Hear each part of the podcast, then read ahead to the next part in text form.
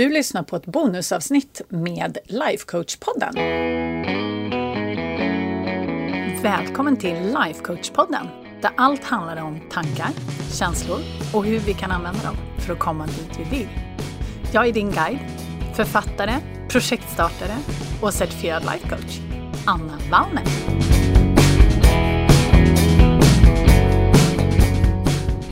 Men hej på er! Jag ville spela in ett litet kort bonusavsnitt bara eftersom jag nu under tre veckors tid pratar om det här med att ändra vad man tror på.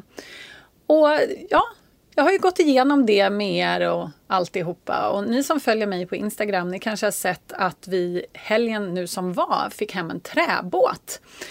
Och när jag stod där och skrapade på båten här i helgen så insåg jag att jag har gjort ett jätteskift i vad jag tror på.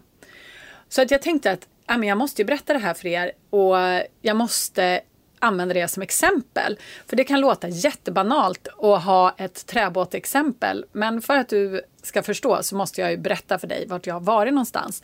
För det är nämligen så här att jag har min älskade man och make, han tycker väldigt mycket om båtar. Han älskar att segla, han är uppvuxen med motorbåt. Han, jag skulle säkert gissa på att han kan köra i princip vilken båt som helst. Det är i alla fall den bilden jag har av min man. Men ända sen vi blev tillsammans och träbåt kom på tal så var jag så här, nej, nej, nej, nej, nej. Det, det kommer inte in i det här huset. Det finns in, såklart att det inte kommer in i huset. Båten ska ju inte in i huset. Men jag var så här, nej, det finns inte på världskartan. För att det jag trodde var att en träbåt, den behöver så oerhört mycket omvårdnad och kärlek så den kommer ta tid från vårt äktenskap. Den kommer, det kommer sluta med att Andreas står på varvet och håller på och för, förnissar den här eventuella träbåten. Och jag kommer inte se honom. Och jag menar, då i början när det här träbåtsförbudet infördes, då hade vi inga barn. Och sen kom barnen och då var det ju ännu mer otänkbart. Jag var så här, ska det finnas en båt i vårt hus, i vårt hem, i vårt liv, så då får det vara någonting annat. Så vi har haft olika motorbåtar och vi har haft andra segelbåtar, allting gjort i plast så att man kan ta hand om det och så. Det, och det har gått bra. Det tar ändå mycket tid liksom. Men nu så har vi en träbåt. Och då kanske du tänker så här, vad, jaha, okej, okay, vad har hänt nu då? Och ja, anledningen till att vi har en träbåt är för att jag helt enkelt har ändrat mig. Så från det trossystemet jag har haft, att äger man en träbåt, då har man liksom inget liv utanför sin träbåt. Typ, om vi ska vara drastiska, så är det typ det jag har tänkt. Och min, mina tankar kring det här har varit oerhört svartvita. Det har varit liksom antingen så har man en båt som kräver mindre underhåll och så seglar man eller åker båt eller vad man nu gör för någonting. Eller så tycker man om att ta hand om båten. Då skaffar man en träbåt. Och det är inte jag intresserad av. Och jag kom upp med så mycket bevis liksom, för att det här var sant. Och jag har ju för, försvarat min den här övertygelsen när Andreas kanske har försökt att komma med lite så alternativa sätt att se på saker och ting. Och då har jag bara kommit med ursäkter. Och det har ju bara kommit från min ovilja att ändra min syn. Men nu i alla fall, för att göra en lång historia kort, så var det väl så då att eh, jag har väldigt positiva minnen från en träbåt från min uppväxt som jag kallar för hombåten. Där, eh, det var i princip en stor snipa med en liten fyrkantig motor eh, inne på insidan som lät liksom dum, dum, dum, dum, dum, dum, dum, dum, dum, lät den. Helt fantastiskt, fantastisk liten båt.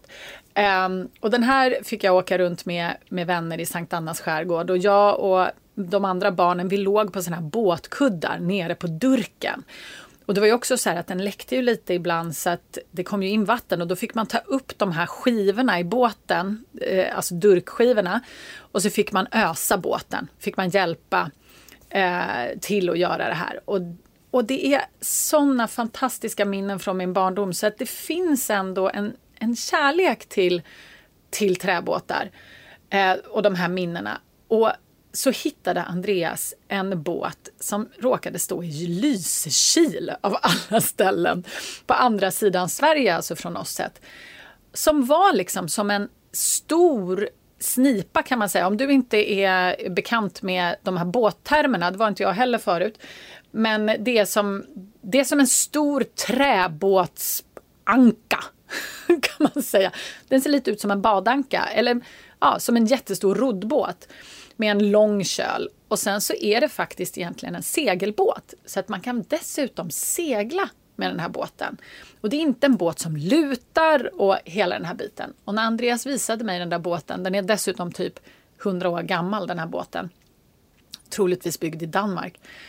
Så tänkte jag så här att den där båten, den ser ut som farbror Lasses hombåt. Fast en segelvariant. Och jag såg liksom för min inre syn att ja, men där kan barnen ligga på durken och eh, vi kan åka ut på små utflykter. Och, ja, jo men det kan väl, och sen är den inte så stor. Och så tänkte jag att ja, ja, men det där kan, det där kan nog Andreas ta hand om. Det, det, det verkar rimligt. Och um, sen, ja så att, eh, ja jag var så här, ja men okej, det är okej, vi kan köpa den där båten. Och sen kom Andreas hem med den. Och jag blev lite kär i den här båten.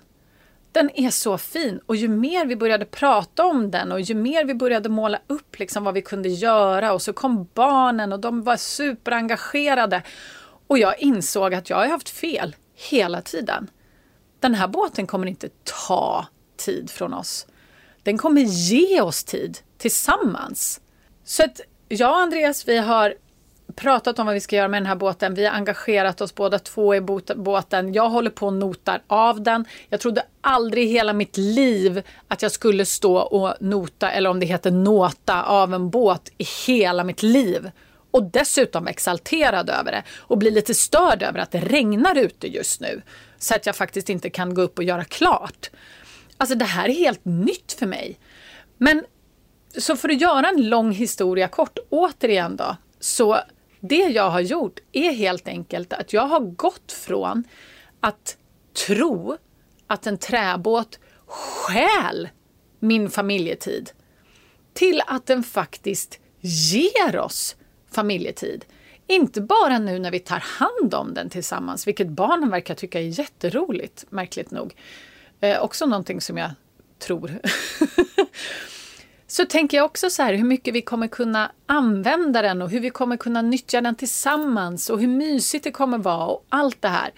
Så att, ja, jag är så himla glad över att vi har köpt en träbåt och jag är ännu mer glad över att jag har lyckats ändra mitt, eller ja, lyckats och lyckats. Jag har helt plötsligt, kanske lite omedvetet, ändrat min syn på träbåtar och min tro om vad det innebär att ha en träbåt i familjen.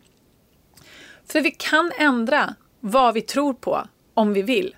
Och vi lär ju ändra saker så att vi tror på saker som gagnar oss. Och jag är helt övertygad om att mitt skifte kommer gagna mig. För det kommer göra att jag och Andreas har en till sån här vill ha-matchning. Om du inte har lyssnat på Nej älskling, jag vill inte segla över Atlanten, vilket jag fortfarande inte vill, så tycker jag att du ska gå tillbaka och lyssna på det. Um, för att det har vi. Och nu så har vi ett sätt vi kan lära barnen att segla och Andreas kan lära mig att segla på riktigt. Så det finns så mycket bra saker som kommer ut av mitt skifte i vad jag tror på. Och jag är så himla glad för det. Så att jag hoppas att eh, du hade lite glädje av min lilla knasiga historia och fråga dig själv lite vad du kanske skulle kunna ändra, vad du tror på. För att eh, det finns säkert någonting som skulle kunna gagna dig bättre än det du tror på precis just nu. Men du, ha det så bra så ses vi nästa vecka i originalavsnittet då jag kommer gå igenom de tre sista stegen i hur man faktiskt medvetet ändrar vad man tror på. Så vi ses på måndag, eller vi hörs på måndag. Puss och kram!